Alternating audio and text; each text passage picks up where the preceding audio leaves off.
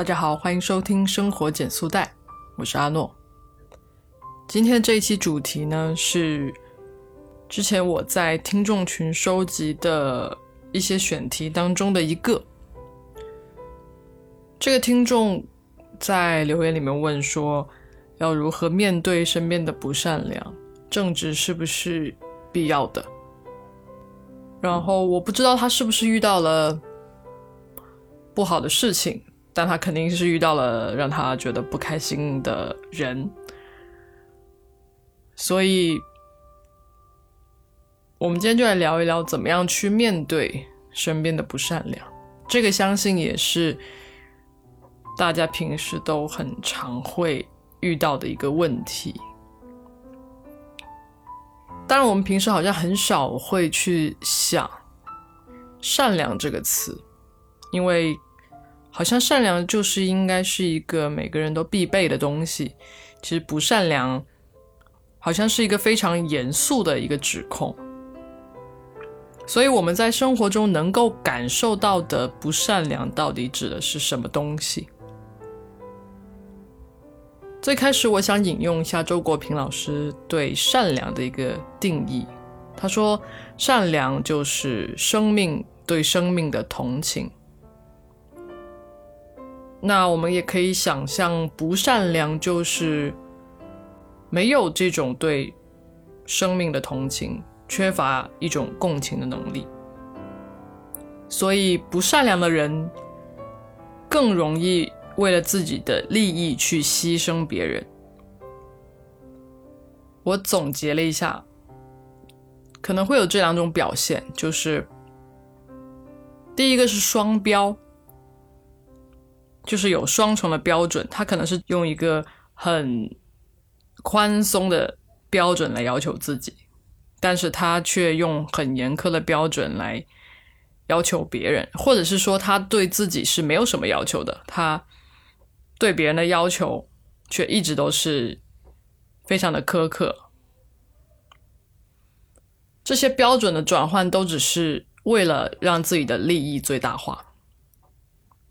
那第二个呢，就是不尊重生命，就像他不尊重别人，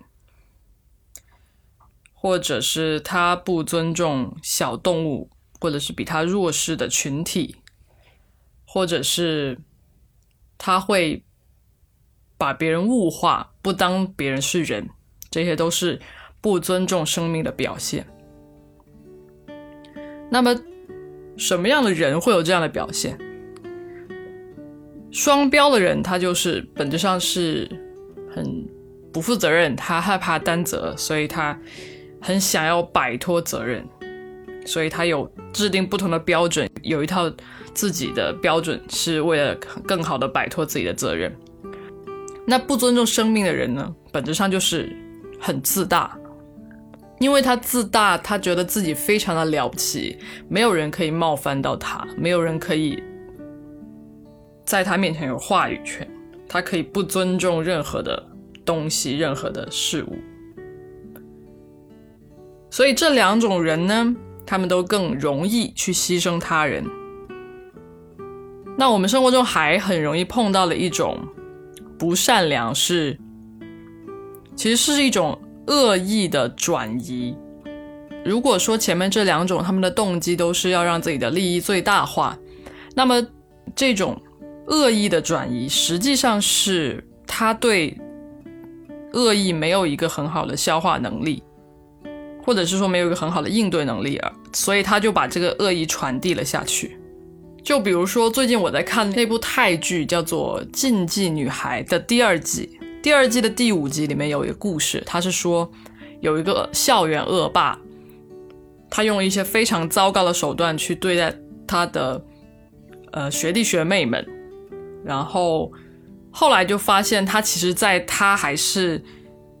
新生的时候就被他的学长学姐们以这样的方式，或者更恶劣的方式对待，所以他也把这种恶意当做是一种传统来传承下来了。他在对别人施以恶意的时候，其实是在安抚他过去受伤的心灵，大概是这种感觉。所以实际上这就是一个非常单纯的恶意的转移，他的根本不是让自己的利益最大化，可能就是要去用这样的方式去消减自己身上获得的一些恶意。那为什么我们的身边会有这样子的不善良发生？其实我还是会认为。不善良是非常少数的吧？大部分的时候，我们感觉到对方的恶意，是因为他在一个不好的情绪中，所以有时候我们其实是无法区分情绪跟恶意的。我们有时候也会把一些不好的情绪归类到不善良里。就比如说，如果你是个乙方，你肯定很清楚你跟甲方可能会发生的一些。沟通上的问题，那如果对方感觉自己没有被沟通到，他可能会有一个很大的情绪，他可能会不好好说话，那这样子的一种状态，我们可以称之为恶意吗？其实你并不能这样去定义它，因为它既不是，它既不是一个。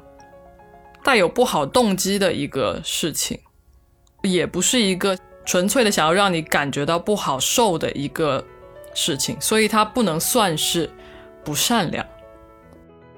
除了这种情况，当然就是非常客观的本质上的不善良的情况。为什么会有这种情况发生？我会觉得这是一个非常恶劣的状态。这样子的状态实际上是。跟个人经历有非常大的关系，跟他所处的社会环境有很大的关系。他可能是在一个非常缺少爱和关心的环境中成长起来的，所以他大部分的时候他只会考虑他自己，他没有很多的关于他人的概念，所以牺牲他人对他来讲并没有什么很大的代价，因为他的周围可能并没有什么人能够。嗯，很好的跟他进行一个良性的互动，所以就会有这样子的情况发生。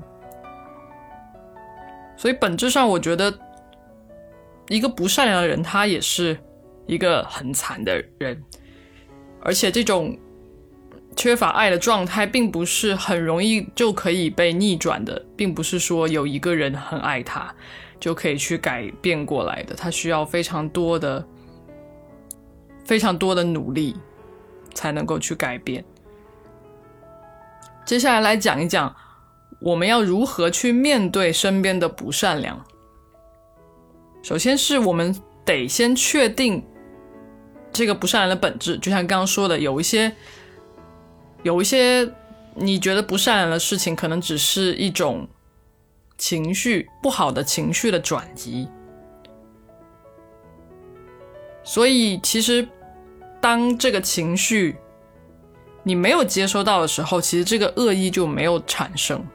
如果你在这个情情接收这个情绪之前，你先判断一下这个人是不是在一个正常的状态，他的目的是什么？如果他的目的只只是想要表达自己，想要被听见，他的状态是处于一个比较亢奋的状态，那么你就不要去接受他的这个可能会。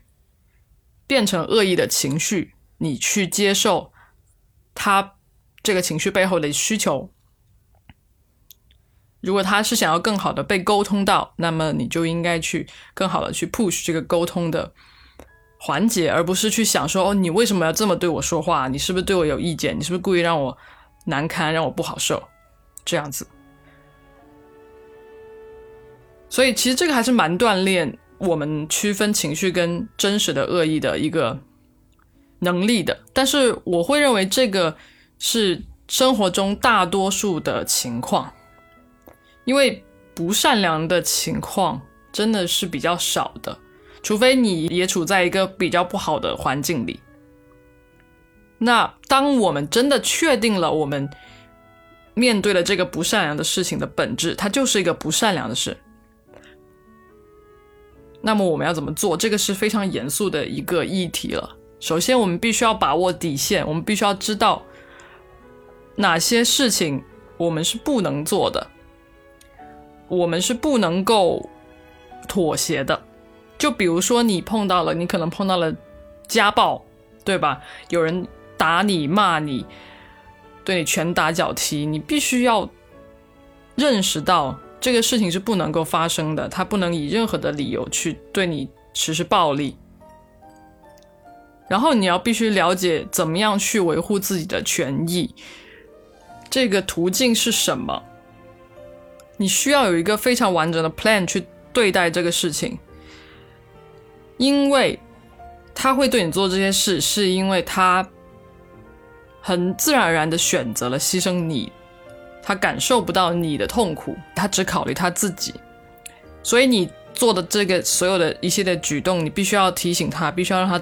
知道牺牲别人是有代价的，这种自大的行为是有代价的，这是第一个。那第二个呢，就是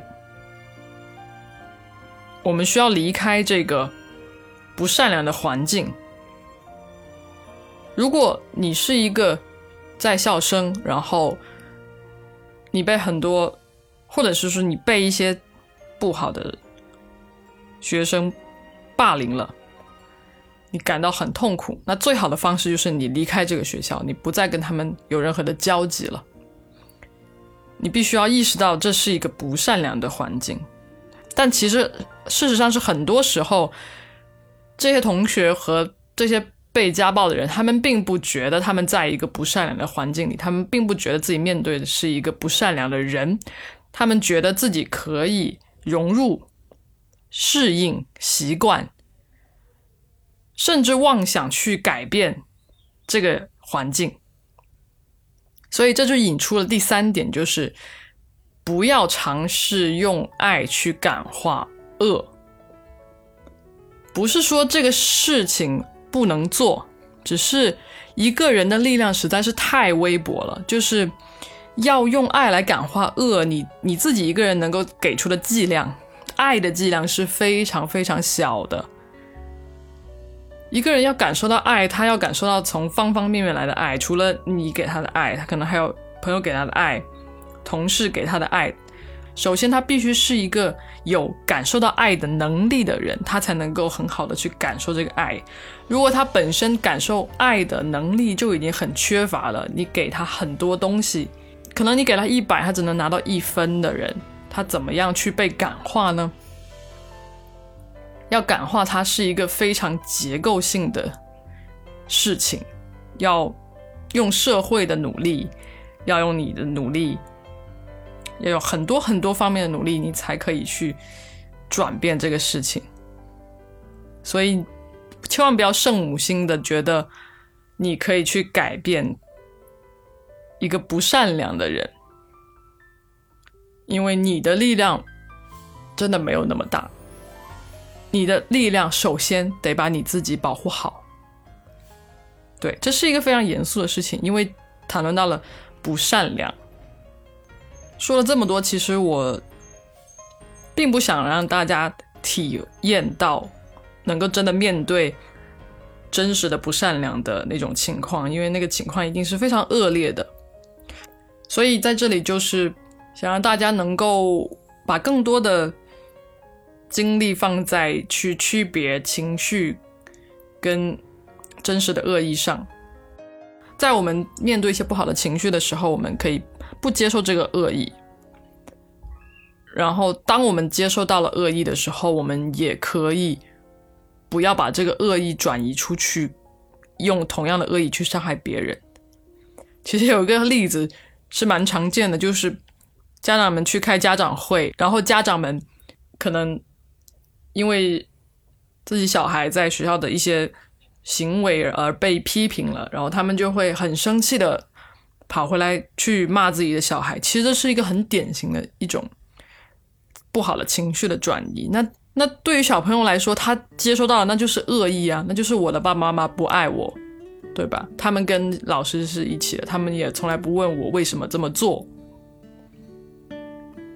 这其实就是一种恶意的转移。这样的恶意，虽然它本身可能不是一个有不好的动机的事情，但是对于没有分辨力的小朋友来说，它就是一个纯粹的恶意了。所以我之前有一次看到一个文章，就是一个父亲写的，他就写他被老师批评了啊，然后他觉得这个老师的情绪有问题，他并不想把这个情绪传递回去给他的小孩。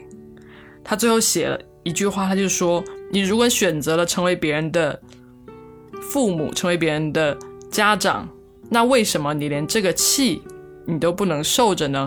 那你总得做点什么吧？你能成为别人的父母，总得有点原因吧？大概是这个意思。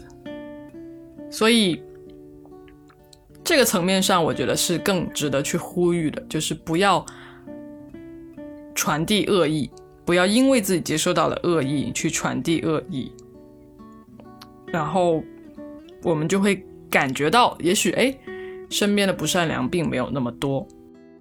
不知道那位听众有没有觉得自己的问题被解答了？如果你有任何的评价，也欢迎你在评论区留言。那今天的节目就到这里，生活减速带陪你慢下来，我们下期再见，拜拜。